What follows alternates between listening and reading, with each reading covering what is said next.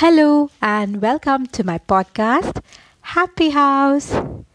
My name is Sandhya Menon, and in today's episode, I am going to tell you a story called The Monkey and the Sun. So, let's get started. One summer afternoon, it was unbearably hot in the jungle. A monkey got very annoyed with the heat. He was continuously sweating.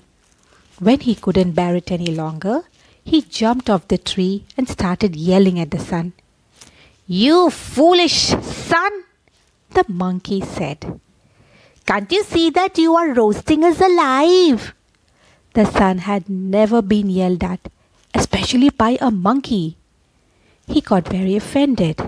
After all, he was only doing his job. So he hid behind the rain clouds and began to sulk. It started raining. The sun continued to sulk and it rained for weeks. Soon, the whole jungle became muddy and squishy. There was no sun to dry the water. Slowly, the animals started falling sick. It was then that the monkey realized his foolishness. I am sorry, dear sun. The monkey apologized uncomfortably.